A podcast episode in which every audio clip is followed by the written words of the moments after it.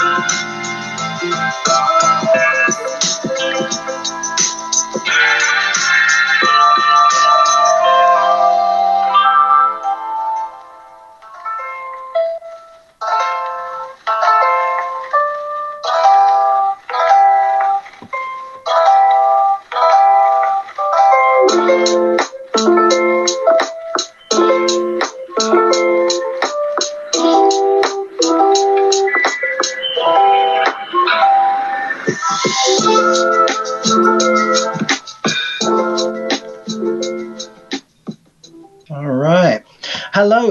welcome to season two of Mouthwash, fresh chat that leaves you feeling confident. Monday to Friday with me, your host, Paul Armstrong, creator of TBD Conference. Interviewing powerful people is easy, but that's not the Mouthwash way. Instead, we're creating the less obvious elements of power this season. What's really driving the world? Who's working behind the scenes to keep the wheels on? Who's messing things up? Who's got power? Who wants it? How do you get it? We're exploring it all.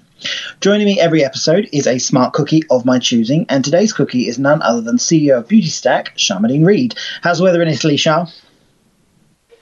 It's absolutely boiling here. Oh, I knew it. Well, Like fully We've just had an absolute torrential downpour uh, where we are in London. But um, anyway, before we uh, chat more with uh, Sharmadean, uh, let's talk more about how you can get involved. Twitter Spaces is still a beta product from Twitter, so let's explore it a bit. On the mobile app, the bit top bit is called the Nest. That's where I or any speaker can post tweets like the ones you see at the top. Mouthwash uses this to discuss them in a section we call Desert Island Tweets. Um, you can click through, follow accounts, links, etc. It's very handy and a unique feature to Twitter Spaces. So if you're running a space or in one, check them out. Um, you can see all your beautiful faces, and the speakers are at the top. Spaces allow up to 11 speakers at a time, including the host, so you can have a really good conversation and chat with multiple voices, but it's not unmanageable and unwieldy. You can request the mic in any space you're in by clicking the mic at the bottom left, although Mouthwash is more of a show format, so we actually take questions via the hashtag Mouthwash Show. If you click it at the top in the blue, uh, you can go straight through and it'll uh, create a tweet for you, and it saves you a lot of uh, typing. Twitter's also recently introduced a slew of monetization features, so you know they're talking, uh, talking the talk walking the walk about spaces as well. So check them out. Uh, if you look at the bottom right of your phone screens, you'll see some icons: dots, people, heart, etc. The dots are where all the settings are, so you can turn on captions and other accessibility features should you need those as well. Right, time to share out the space. If you haven't already, please join and uh, click on the icon on the right, the staple with the arrow pointing up, and click share in a tweet. And uh, just put live now in it or something like that, whatever you want to say, and let the world know that you found something great. Not only is that really good because it gets more people into the space, but it actually gets more trees planted because every uh, live listener we have this season, we're actually planting a tree courtesy of the smart people over at Ecologi who make offsetting carbon footprints super easy. I've worked with them for years, and you can find out more over at ecologi.com, and that's E C O L. OGI.com. Whether it's for you, your business, or just a gift for someone, Elliot and the team over there are great partners and they've um, been really good for TBD. Thanks also to Shell for sponsoring the show. Shell's also recently published a target to be a net zero emissions energy business by 2050 or sooner, obviously in step with society. You can find out more about how Shell is powering progress over at shell.com forward slash powering progress. Okay, time to shower Sharmadean in a frankly disgusting amount of emojis. So if you click the heart with a plus by it and begin showering her while I tell you more about her, please don't stop until the end. If you are ready, steady, go. MBE, CEO, and person who likes to terrify me by taking our meetings while driving, Sharmadean Reid is no stranger to hard work. As CEO of Beauty Stack, a new way to book beauty, where you'll go from inspiration to appointment in just a few taps, she and the team help to empower women around the globe. Previously a brand consultant and fashion stylist for Nike, ASOS, and Arena Homme, Sharmadean Reid launched WAH Nails uh, as a side project that blew up and ended up creating a product line with Walgreens Boots Alliance before founding Beauty Stack. And cross, uh, she also created um, Future Girl Corps, which we'll talk about, and that's a voluntary organisation that provides support and advice to female, future female CEOs and businesswomen. Now an MBE author and focusing on the stack world, Sharmadean recently launched an ecosystem for women to women services content uh, and conversations to drive commerce, uh, but they're only just getting started. Thank you for joining us, Sharmadean. I appreciate you. You are. I know you're in Italy at the moment. Um, what was the first thing you thought of when you woke up this morning? First thing I thought of when I woke up was, am I being lazy? Oh, interesting. What What did you come up with? No, I need a rest. it's because this is my first day of my vacation, um, which was booked, you know, fairly last minute. This conversation that we're having now has been booked in the diary for ages. So of course I'm going to honour it regardless. And I woke up at eight o'clock, which is like way late. I usually wake up at six a.m. or so. And I was like, oh my goodness, am I being lazy? And then I was like, no, I, I really need to chill Yeah, out. no, I agree with that. I put out a tweet actually um, this morning about that sort of stuff, and everyone because I hear people saying, "Oh, I'm feeling lazy because I haven't done anything," but really, I think a lot of it is just overstimulation. You know, you've got so many calls on your time and that sort of stuff. Everyone feels because they're not achieving things, they're being lazy, or they just, you know, they can't make choices. So I, I 100% on that for you. Um, how have the last 18 months been for you? Frankly, they've been horrendous, if I'm truthful. Um, you know, even being here now, talking with my friends from New York and LA, we're all like, wow, the last 18 months have probably been the worst we've ever experienced. But then we kind of have to zoom out and think, given the history of people who are still alive today, who've been through war, you know, people who've experienced famine, people who've experienced extreme, like, world events this maybe isn't minor. Like I essentially had to stay in my house and think of a new business. It wasn't it wasn't as bad for me, but Yeah. yeah, it was pretty stressful. I, th- I think that's important to sort of note, isn't it, for most people? It's like while we didn't have to pick up a gun and go and shoot people that we've never met and probably, you know, we would get on with if we actually had a chat with, previous generations did have to do that and it was a lot harder. That's not to put anything into trivialities of literally being locked in your home and that sort of stuff. And, and that, but it does sort of put it in perspective. So kudos to you and your friends for actually thinking about that and- and saying it because there are a lot of people who aren't saying that. You know, they're saying like, oh, you know, woe is me and that sort of stuff. So I- think getting on and sort of moving past it, but also recognizing what we've gone through, super important. Um, Do you know what I think it is as well? Actually, it this this pandemic has really made me consider like the collective trauma of all of our parents and grandparents in the World War, you know, in the Second World War, and how they didn't have the tools that we have today to address that trauma. So essentially, you know, even now I think about how self care is spoken about on the internet and how as little as like four years ago, people weren't using that language in social media. Like on Instagram, people weren't talking about self care or rest or any of these phrases. People weren't talking about like, I don't know, codependency or narcissism or any of the language that we now have to describe um, things that were previously hidden to us and kind of, you know, mankind. And now we have those tools, and it really, really makes me think, whoa, imagine all of those millions of people who have been through real collective trauma because of World War II or any of the how they should deal with it and what has the knock on effect and the fallout been of my grandparents you know experiencing that type of thing and never never dealing with yeah, it I, I mean, I think a lot of people are sort of feeling in that sort of uh, realm of like thinking back, and also I hope looking forward. Like, hopefully that this has taught them some things and things that they want to achieve, maybe, and that sort of stuff as well. Um, before we get into Beauty Stack and empowerment, I want to know what was the young Sharmadean like?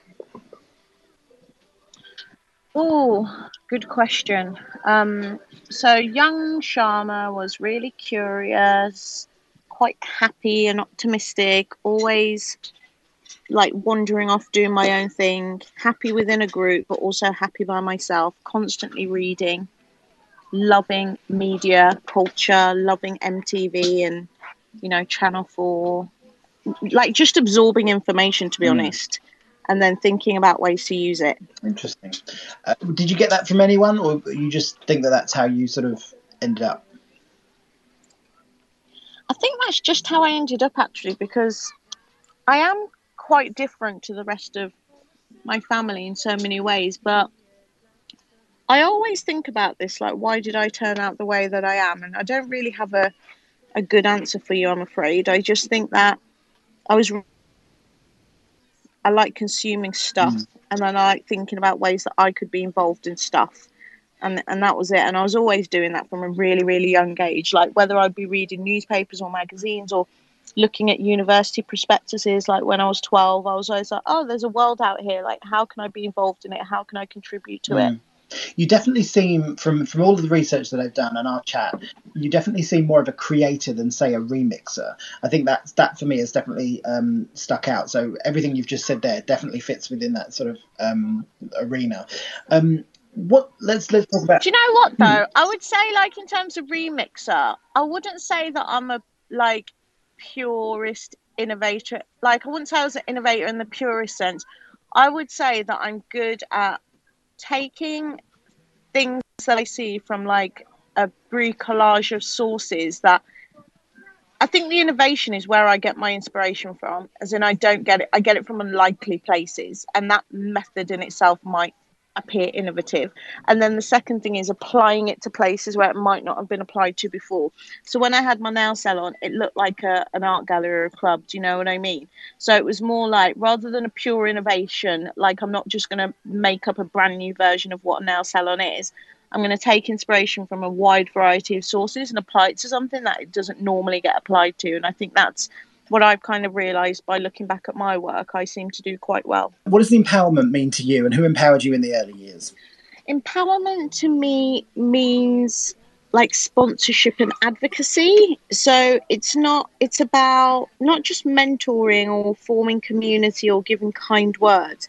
It's like, no, what can you do, like from a tangible and tactical and actionable way to actually help me step into my power?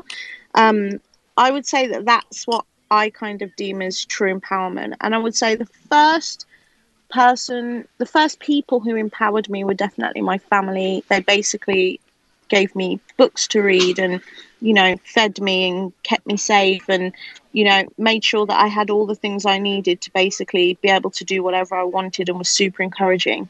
The second person to empower me was teacher, Mrs. Forster at Elsternal Primary. She filled out the school application to allow me to go to this really incredible new innovative tech driven school that had just popped up in the 90s um, I would say like they're the two main things when I think of as being young as like actual empowerment because if she hadn't mentioned or filled out that school application form for me, I definitely would have been on a different trajectory. I was really lucky to go to two incredible schools that definitely made me feel like I could be whoever I wanted to be. Wow, that definitely goes back to like an action, a, a tangible an action and that sort of thing on, on her part for doing that. Who empowers you now? right now I'm empowered by I would say my investors for one, because they've literally given me cash to explore my ideas. I would say that I'm empowered by quite a few mentors actually who are able to make connections and make introductions. And again going back to that actionable thing like right now at my point in my life I don't need solace or comfort, I need like conviction and advocacy. So I'm definitely empowered, firstly, by my investors with the cash, secondly, um, by my network of men and women who are able to, you know, make those introductions to take me to the next stage in my mm. business. Mm. I, I, would also say I'm empowered by my team by my team and my co-founders like my co-founders dan and ken if they if they went with me like building the things that I have ideas for, I wouldn't have a company to, you know, run. Mm. So definitely that my engineers empower my for sure. Do you think that there are circles of empowerment around you? So, like you just mentioned there, you've got your co-founders, your your immediate sort of people, and then you've got the external ones. Do you think that they have different, um, what do you call it, pulls or forces on you, or do you think everyone should be put in the same sort of bucket? That's a really great question. I never thought about it, but now I'm going to draw it out like a diagram while I'm on holiday for my own satisfaction.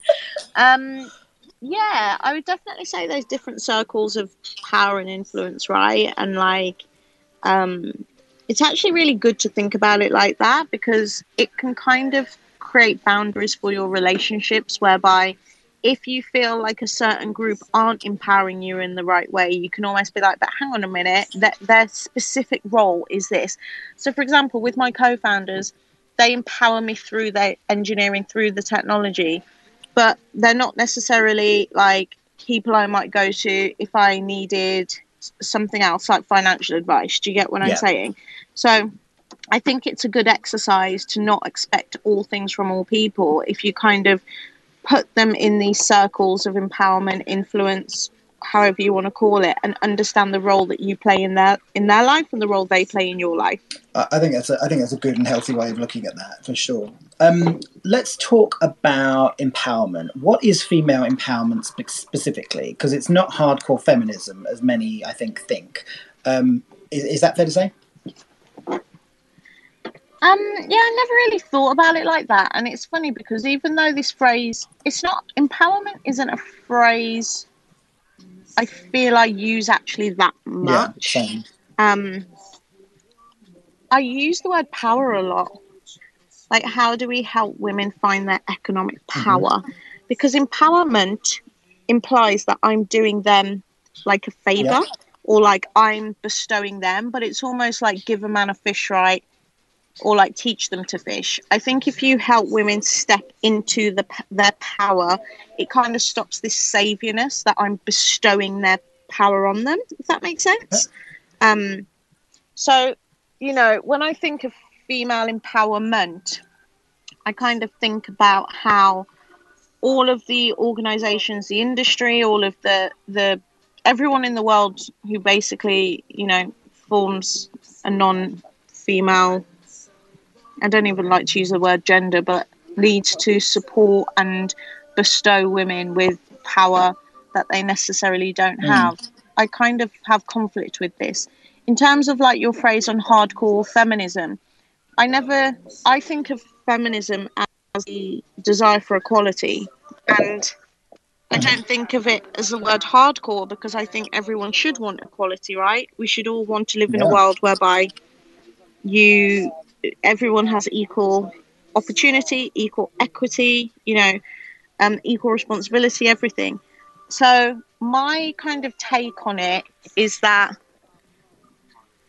my take is to kind of develop my own brand of it. Mm. The thing about any of the isms or any of the movements or modernist movements or any kind of any movement is that you'll always have these fract- fractured branches of it. Mm-hmm. And for me, when I started off with my my magazine War, I even put in issue one like we ain't feminists because I didn't really know what a feminist did. And then someone wrote me this really well known photographer called Martha Cooper. She wrote me a letter and she said, What are you talking about? You're exactly a feminist. Like this is what a feminist does. And then that's when I started really doing my deep research into gender studies, thinking about women and women's history. And what I realized was that my mechanism for equality has always been through business. You know what I hmm. mean? Whereas traditionally, um, feminism and capitalism doesn't don't really go together. Do you get where I'm going Absolutely. with this? Yeah, yeah, yeah. It's a bit random.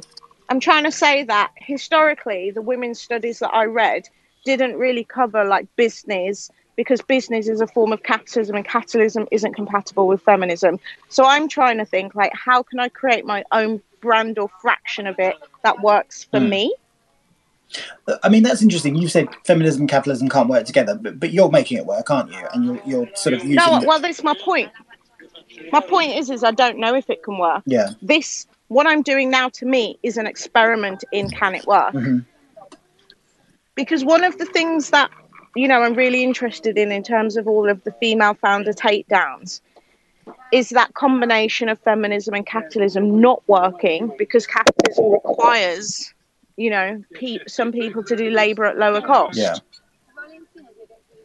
So when people are complaining about, you know, any of these women's brands whose founders are no longer at the helm, what they're actually saying is, oh, you can't talk about equality and capitalism together you know. Yeah. But at the end of the day, someone has to do the labor. Someone has to serve the food. Someone has to park the car. Someone has to do something. So, for me, I love business as a mechanism for equality and mm-hmm. change.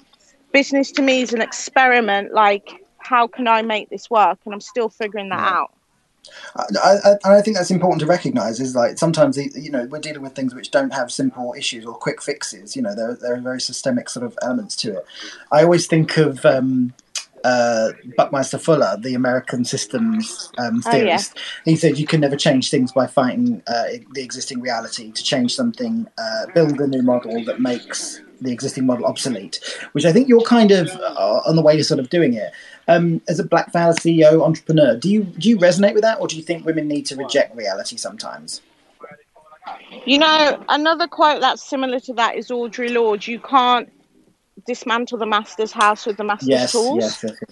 It's like the similar type of thing, and I would say that like, yeah, I think that my personal learning journey has been about exactly that, which is how can I do the things, how can I like achieve the sense of power I want to achieve without having to subscribe to the traditional methods of acquiring power, which require, for example, incredibly masculine energy. Um, very corporate ways of working, very like by the rote ways of working. Like, how can I make it okay for me to operate how I want to operate? And I think two ways that I've managed to do that one consciously, one not consciously is the, the first thing is like just general company culture.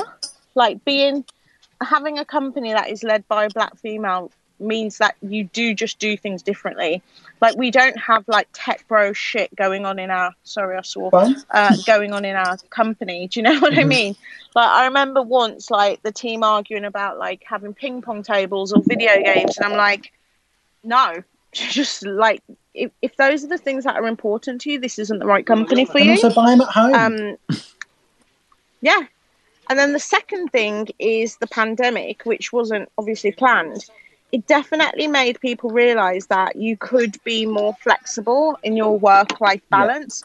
It made people realize that, oh, interesting how women are still doing all of the labor and all of the childcare at home. And I think that having a kind of company culture, which meant that we always had shared parental leave, for example, whether you were male or female in this way, I set a very different um, as to how I wanted to run the company.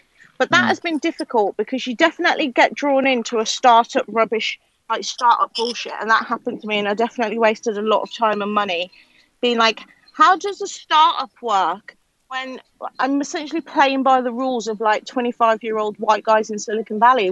They're not applicable to me. Yeah.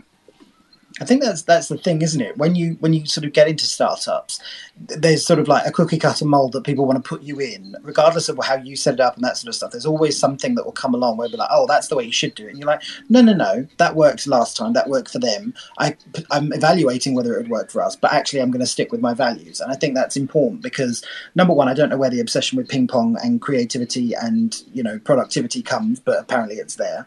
Um, but I never see. Um, when those ping pong tables are there, I always see them placed next to an office or something like that, which must just be so Mm. distracting for the people in the office. It's really weird. But I think it's important before we go on to speak about Beauty Stack Stack World, um, t- just to sort of recognise that female empowerment isn't just the workplace. There are um, uh, globally 2.7 billion um, women who are legally restricted from having same job choices as men, whereas men's unemployment stands at 5.5%, women's is at 6.2. Um, let's talk about um, how you think the pandemic's going to affect the future of work for women. Um, it could be a great reset if people want, right? Yeah, people say it could be the great reset, but I think you're having to change like millennia of ideology about what women's role in the in the home and the and the work is. And I Yeah. think that that stat that you said about um, legally not able to do the same jobs and work is the most frightening of all because this Yeah. is something I learned relatively recently, actually, just last year while doing research on COVID effects in the pandemic. I didn't realize that there are actual laws still in existence in so many countries in the world that stop women like stepping into their power freely.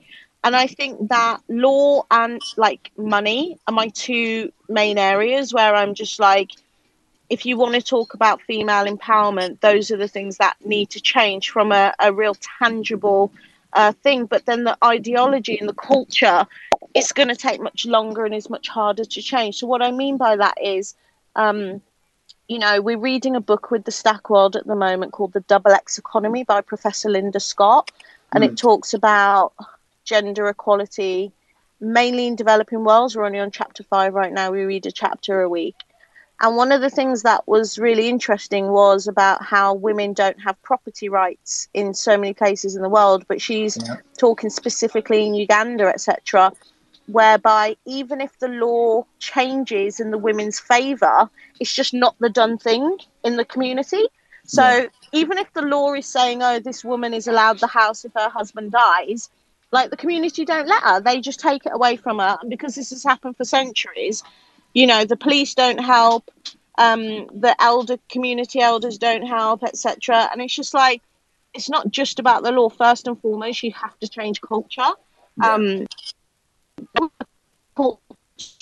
quite interesting because we've had almost a decade now of this kind of wave of feminism and girl boss culture and female empowerment but the stats aren't actually that better no like yeah. over the last 10 years so i just think oh okay so we've had this like you know like girls rising up etc but to me i think the next stage should really be talking about how men and women work together for equality. Yeah. Because, you know, a woman going, uh, even coming to the Stack World and getting an understanding and a theory about how she's disempowered and then trying to, uh, what's the word, like influence or start applying some of these theories to her home. So we talk a lot, for example, about co parenting and how gender equality actually needs to start at home with domestic you know, domestic labour.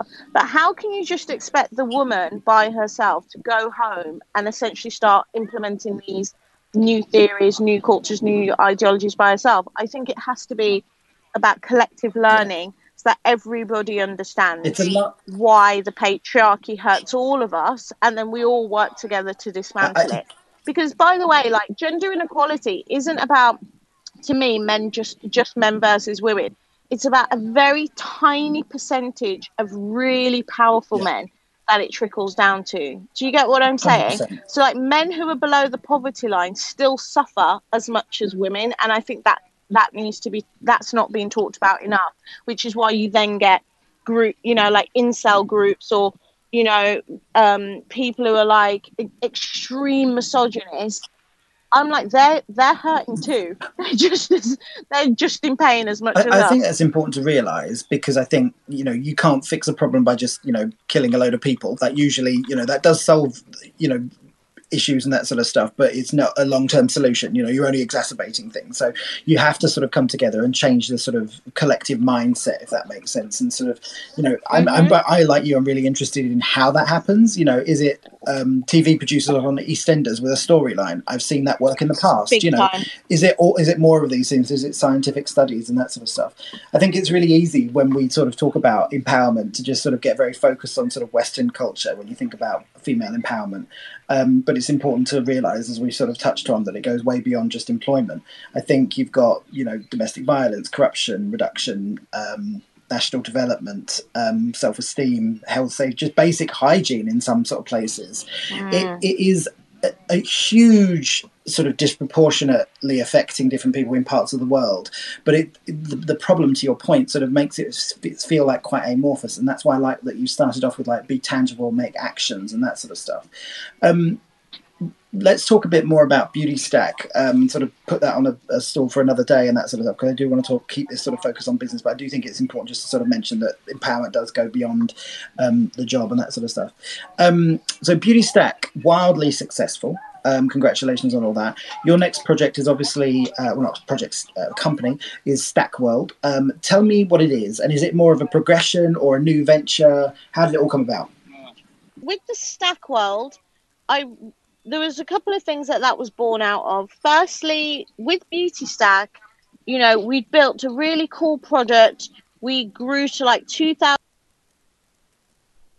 Meant that our audience and our users could actually start doing beauty treatments and working again. Um, and that was like a really, really stressful time. So, like, to answer your, you know, one of your early questions, like, how's the last 18 months been? It's that part that has been like really, really stressful mm. For me. What I realized though during that time was that we kept our users engaged from day one of the pandemic.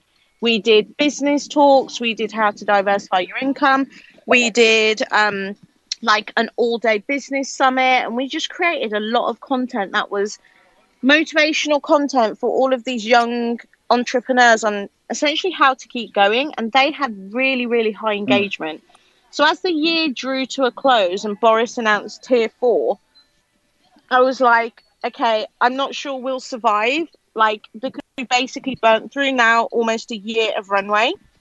And if we don't do something different, I'm not sure we'll survive with Beauty Stack. So, what can we do? And when we looked at where our audience, what they wanted, they really wanted like business content from us. So then I was like, okay, cool. We're going to create a membership community with journalism, with like a newspaper um, on, you know, beauty, wellness, business, culture, and society. And I went away for the Christmas holiday. I wrote up a deck I created an entirely new brand. I came back in January and I said to the team, right, this is what we're doing. Um, and then they went and built it in six weeks. And I think, like, yeah, like even just thinking about it now it was a bit mad. but be, like the main, the main issue that I had, which I've only just come out of actually, so it's taken me about six months, is definitely grieving for that original idea that I'd been so like bullish mm. on. Like I was so down and for the fact that I believe that beauty entrepreneurs were like the next micro influencers. I really believed in social booking. I I I still believe in these things now. Like how do you build a women's to women's service economy is like something I'm still talking about all the time and interested in. And while we've essentially pivoted to the stack and to this kind of business model of content you know, under a membership arm and networking especially, it's not that I think that the the commerce aspect of the beauty stack that we built will ever go away for me because we still have all of that technology, all of the user IDs of the same. We used the back end of Beauty Stack to build the Stack mm. World. So anyone who basically used Beauty Stack can now use the Stack World as a free member if they want to upgrade their account. They can. And I'm excited to build a network of women. So think of it in stages. Like the first stage was while the engineers are building the product, I can host loads of Zoom and we can do a really simple membership and charge. Mm. Then, secondly, we've released an app so that all of these members can now interact with each other. If you think about, like, you know, an amazing company like Soho House that's existed for almost 30 years, they've only just in the last six months released features for their members to communicate with each other digitally. Yep. Um, so like that was really important for is just a one way flow of information if you can't connect members together. So we release that app and we'll be releasing um, like every week we're releasing basically new tools to allow members to talk to each other on the app. Mm.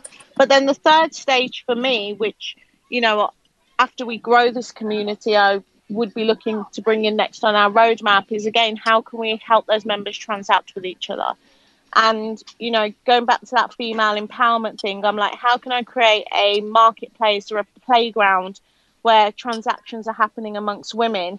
Because whether it is beauty or wellness or coaching or business advice or you know whatever it is that you want to buy i'd be urging people to spend their money with women first before they thought about like going in anywhere else. And that's kind of my contribution to gender equality is how can i help a woman earn more money than she did last mm. year through our platform uh, I, I, like that um, talk to your values and that sort of thing I, I want to talk more, more about money and sort of investors and just general women economy in a minute. But tell me, um, one of the thing, one of the themes we've been exploring this season on Mouthwash is technology's ability to empower and enslave.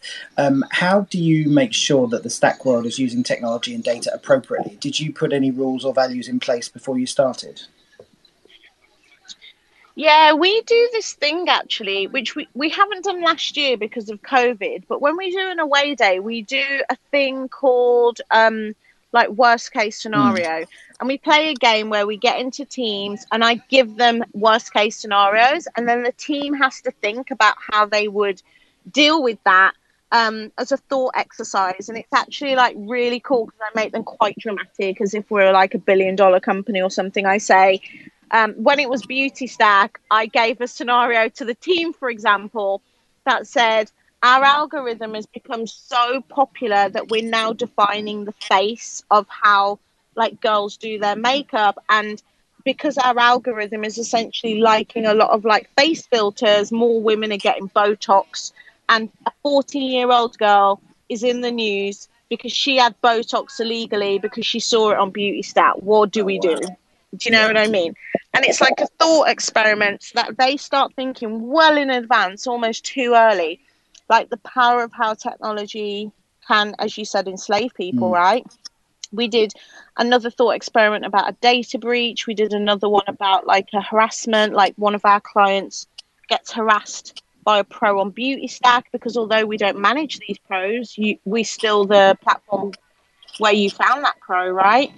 Um, and all of these things, like I said, start getting them thinking because right now our, our our app and our user base is too small to think about these on a grand scale for real. What we do do though is always, you know, my co-founder Ken is obsessed with like security and, and data and stuff. So, you know, I'm sure he can answer better about what he does from a technical point of view. But from an ethical point of view, I'd like to think that we always err on the side of doing the right thing. It's actually one of my personal principles to act from integrity and always do the right mm. thing.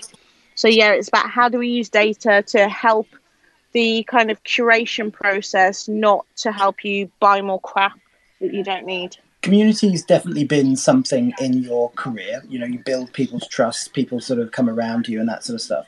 You're paying that back. You've created Future Girl Corp um, which is really putting your money where your mouth is. Can you explain what fcg is uh, who it who's it for and how can people get involved? So Future Girl Corp was something that i started in very typical Sharmadean style which is when i want to learn something i kind of learn and teach as i mm. go so I, you know, moved back to London from living in Wolverhampton for a while. It was like 2016. I really wanted to start a startup and I kind of didn't know how. So I just created a series of programs of questions I wanted to ask, like, how do you find a technical co founder? Um, how do you raise money? And then I'd invite experts to come and talk about these things. And we held a one day extravaganza, which was the Kickstarter in Huckletree. It was like 9 a.m. till 9 p.m., like 100 women in the room. It was amazing doing all of these workshops. And then the year after, I ran a talk every day at Google Campus. But if people want to get involved now, what we do at Future Girl Corp, I've essentially absorbed into the Stack mm. world. So when you become a member of the Stack, you basically get access to over 100 videos in our video library, which include the Future Girl Corp content. And there's zooms on everything from like how I raised my first million to how to avoid burnout to how to manage a career as a freelancer and essentially everything you would probably want to know at your career stage, all the way from like graduation to founding your own company, like what to do. So, while Future Girl Corp was a like it kind of that community runs on itself, I've definitely absorbed many of the members of that and much of the content into the Stack World. And it's funny because the Stack's kind of like me coming full circle in terms of like what I've done for the last 15 years and what I think I'm like good at I'm just now doing under this hmm. entity. Um, okay, let's talk about money for a bit. Um, investment is a key area that women can and should be easily empowered, but they just aren't being. Females uh, make up 51% of the world, over 70% of the buying power, but when it comes to investment, they get stiff despite being, uh, despite often giving better returns. Why is that still the case? Surely the people who are offering the money want to make money. What's the issue here? I think the issue is still that most investors are male. Um, I think the I can't remember what the latest stat is on the number of female VCs. I think it might be like seven percent or something, but it's really low, hmm. right? I can't remember what it is. I need to Google it, and if anyone in the audience knows, please please tweet it. Um, but I think that it's very very hard to empathize with an experience that you've never lived yourself. So if you're a male VC and you um, have never had a problem, for example, networking, you might not understand why networking app for women makes sense. Do you know mm. what I mean? If you're a if you're a male VC and you've never had a problem, I don't know, like pumping breast milk, you might not understand why that's a viable opportunity. Yeah. So I just think it's down to what problems in the world people decide are worth solving. And if you've experienced that problem, you think it's important. So, for example, I tweeted yesterday or Instagrammed yesterday. I was reading this article in Bloomberg Business Week about parking apps, and you know, one parking app had raised 120 million, one parking app had raised 68 million, another parking app had done 3 million seed. And I remember thinking, wow, 120 million on a parking app when women are still dying from like, you know, various diseases that aren't like, you know, that people don't know mm. about. I think, wow, 120 million on a parking app when we still have like so many problems with homelessness, etc. And I just think people invest in what they know. That's it. That's literally it. I think it's interesting because I've spoken to VCs and and journalists as well, and they, uh, you know that sometimes they, there are parallels you can draw between the two. And um, when it comes to things like femtech and that sort of stuff, I, I find it fascinating because it's a world I don't know about and I'm interested in that sort of stuff. But there are VCs who said I, I couldn't sit there and listen to it for some reason. I'm just unable to do it. And I was like, but that says volumes about you. But also, aren't you like worried that your portfolio is going to miss out on the next big thing? And he said to me, uh, he goes, "There's always something coming through the door." And is that the issue that there's just too much that they've got to choose from that isn't what they should be doing? Possibly. And I also think as a founder, you kind of have to understand the role of a venture capitalist. And it's like just, it's one form of funding, you know, like their goal is to invest in something that can grow really, really quick, that they can then have like a crazy exit mm. from. And you're, they might not see that in your thing, and venture capital money might not be right for you. Like, you know, on one hand, I think that the industry is really you know it's kind of it's just kind of funny like how it operates. And it's almost like i'm such an outsider to this world. I don't come from a finance background. I'm obviously not white obviously not a male. Um, that i do find it like interesting from a curiosity point of view. But then if i was to kind of be more anthropological about it i'm like hang on a minute this is their job. Their job is to find things that they can grow really hmm. fast. mm the issue I, I try and think about systems rather than individuals when it comes to change. So rather than think of vcs as the problem i think of the system as a whole because the vcs are just doing their part of the job. And you know i've been in a position of like angel investing and you know i've judged quite a few startup competitions. And if i think like a vc I, you know as part of an all-female judging panel actually for a a competition recently, and I said, if this was my money, I would invest in company A because there's a hundred, but I feel so confident they're going to get an exit. However, everyone else in the in the judging panel was like, no, we think it should be company B because they're filling more of a purpose, a mission, etc. Mm. Now, if you were a real VC, it's not, it's, you know, they talk about purpose and mission, but their goal is to get an exit for their LPs. They have responsibility too. So I think that it's the system as a whole. And I think if you want to break down the system, the first thing is you need more female VCs for one. But even then, that can be problematic. If any people are in the room who've pitched to women, women aren't often on your side because they don't want to be the only woman in the all male VC team that only bring the women's investments right. in. You know, they don't want to invest in femtech. They want to invest in like, I don't know, deep learning or something to kind of prove themselves. They've been on their own journey. Um, the other thing that, like, investing in people and then not looking after them as an asset, because mm-hmm. I think in early stage funding, especially, you're investing in the individual, right? So if the individual is your asset, you want to give your asset the best tools possible to succeed. So I always think about this. If you invest in someone who's a second time founder or you know, who comes from McKinsey or something, or comes from, you know, they maybe have a computer science degree, and you give them a million, and then you give a million to, you know, a young Indian woman who has an amazing idea and is like doing this from scratch, they're going to spend that capital completely differently. Yeah. And actually, their their um, journey will be completely different. So I think like a big part of the industry I'd like to see more is understanding that if you want to have diverse um, diversity in your portfolio, you have to act differently. You have to treat people differently. You have to understand that their experience is mm. different, because otherwise, what happens is that woman doesn't get to the next stage, and then the pattern recognition is, oh, we can't invest in women because they don't get to the next yeah. stage. But hang on, you didn't give her the best chance to get to the next stage in the first place. God. Um, dropping truth bombs, that's for sure. Um, so you touched on it a bit there. Obviously, you need more female VCs, but why aren't more women coming together to fund their own female-founded businesses and that sort of stuff? Is it fair to say, and you kind of touched upon it there, women can be their own worst enemies to each other sometimes, or is that unfair and there's just something deeper at play?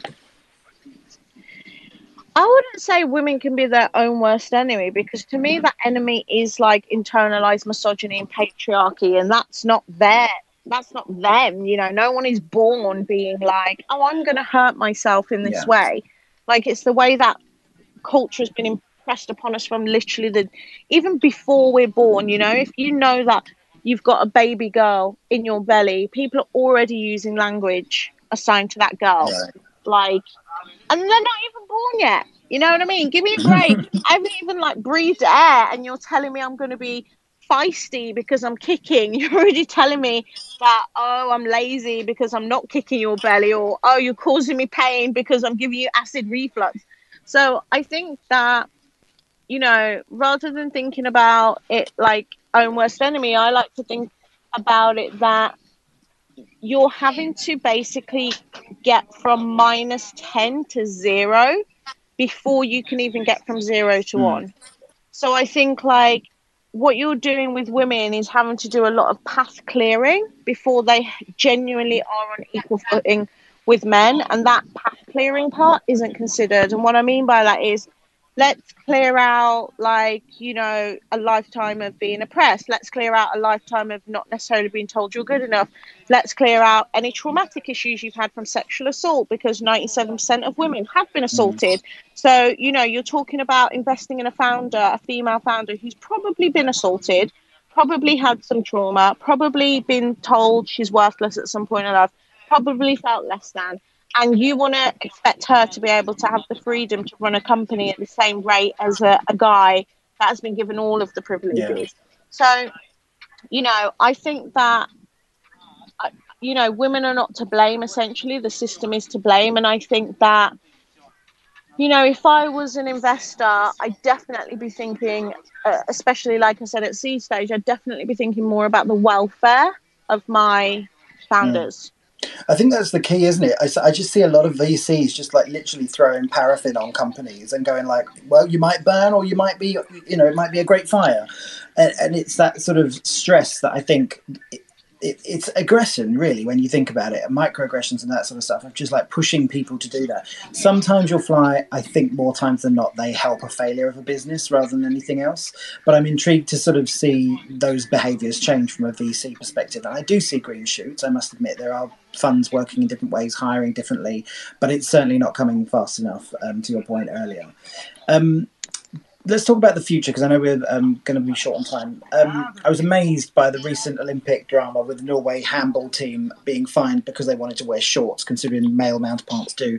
Um, it's, it's, mad. It's crazy to so me. infuriating because I was like, number one, I don't really give a shit about the Olympics, but number two, like now I give a shit about the Olympics because it's unjust, and you're meant to be the most just sort of place and But anyway, is it all about the male gaze and other bullshit? How do you stay motivated when you see examples like this constantly thrown up about the inequality that surrounds the sexes? Well, do you know what? I don't actually feel frustrated because the male, the the sorry, the team made a decision and just did it regardless of yeah. the fine they they actually like I said, stepped into their power mm. with it, which is like really, really exciting to see. One of the things that I find really interesting, right? You know, like when Naomi Osaka like stopped doing press conferences because of her mental health, right? And people yeah. were trying to explain, oh, you don't understand the French system. It's like this is how it is, da da da. And I was thinking, the combined wealth and power of Serena Williams and Naomi Osaka they can actually start their own league. Yep. They could start their own tournament. And, you know, circling back to the thing we talked about at the beginning in terms of like building your own table or like starting things from scratch, I'm like, what what people need to realize. Oh, I'm just remembering actually a scene in um. Have you ever watched the morning show? Oh yeah, with uh, Jennifer Aniston. Je- Jennifer Aniston. Yep. Yeah, do you know the scene where she's in the boardroom and she's like, I think you're forgetting who has the power yeah. here. Like, it's my show. Like, I'm the anchor. It's my show. And I think that rather than be purely participatory in these big events, these big TV shows, whatever it is, these big sporting things, if women started to realize that they're not like just the talent, they're actually like the, the, the main resource that fuels the show, they can start making decisions differently. And I think what that volleyball team did was make a very different decision. Mm. And I'd, I'd like to see more of that. It doesn't actually upset me. It doesn't make me think of the male gaze. It just makes me think, oh, wow. Like, women can make a choice only when they have the resources to be able to afford the fallout. That that's the key, isn't it? Do you get what I'm saying? You don't have to play the game so, if you've got the money. It's not having FU money, you, but it is making that choice and sort of, like you say, stepping into your power. I, I absolutely think that's a genius way of looking at it. Exactly. If you've got the money, you've got the choice, and that's always been my thing. My thing has always been unanimously mm. that money is choice. You yeah. know. Um, what goes through your mind when you think of women who are joining the workforce after you? Um, what do you mean? So, in the future, for people who are like you know treading behind your footsteps and that sort of thing, what's your what's your thoughts for them? Are you, are you hopeful? Are you like this is what you need to let know now in order to like do it better than I did? What would you do? I would it's a really hard question because I think that, like, I, you know, I'm 37 and in my lifetime, I've made choices that were not necessarily things I wanted to do, but just because I was good mm. at them. And I think, like, if you're a woman entering the workforce now, the only thing I would urge you to be is intentional and to not like float along from job to job or opportunity to opportunity and basically plot the course of your life out as you want to live it. I just wanted to be in fashion and styling from when I was 12 years old. And my path from 12 to 24 was exactly as I'd charted it until I had a random idea to open a nail mm. salon, and then it diverted me in a completely different path. And to be honest, I was bewildered because I thought this was something I was just going to do for fun, just do as a side project.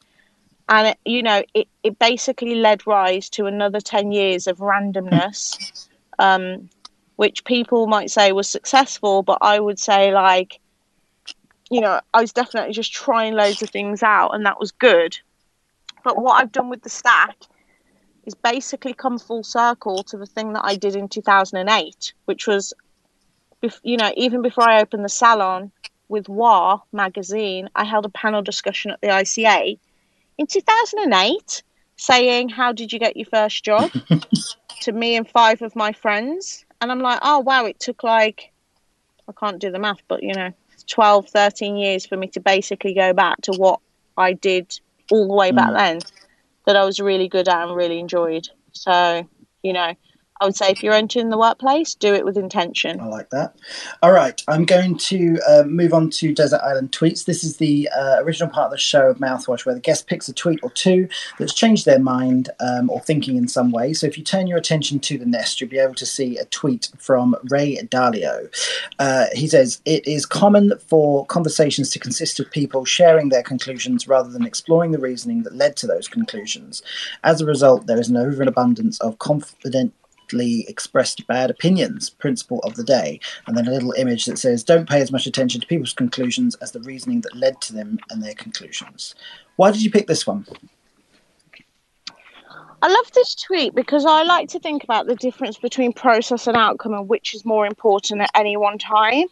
And I always talk to my team about this. I'm like, like, is the opinion or the world right now which is incredibly polarized, right? Like left versus right, man versus female, etc. Mm. And I keep thinking like how how can we how can we essentially be more empathetic and understanding? Like literally that that's yeah. it. Like how can we be more understanding to humanity, to other people, etc. And I think that understanding how they got to their opinion. So for example, like if you know someone who's like I'll give you a stupid example. I don't eat pork, mm-hmm. right? Like I don't eat pork or prawns, and people are like, "Oh, that's weird." And I'm like, "It is totally weird."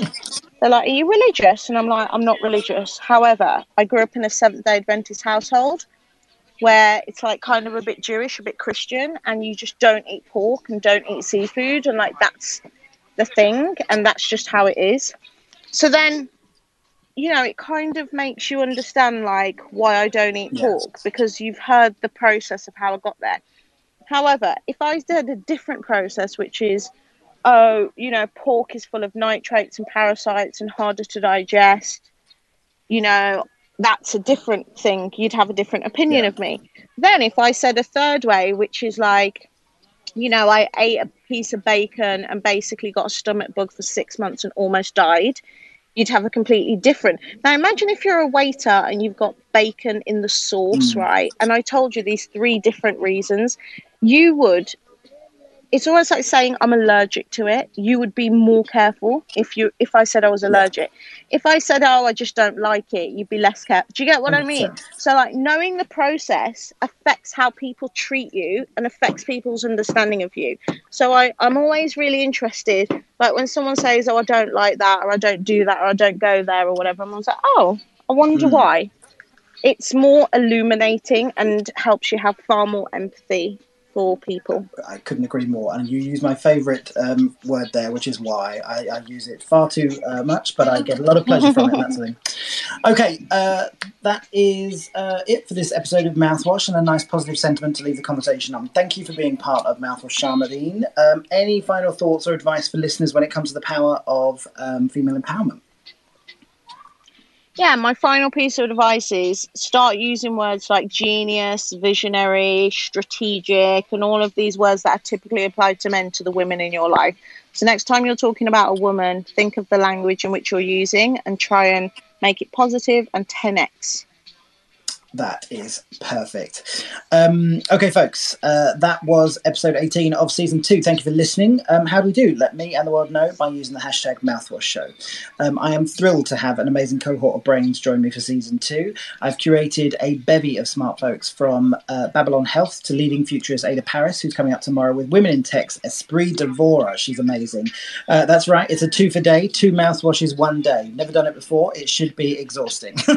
Don't miss a minute by checking checking out mouthwashshow.com, you get full details, downloadable calendars, links to previous episodes, which are now podcast episodes on Spotify, Apple Music, and all other quality podcast platforms.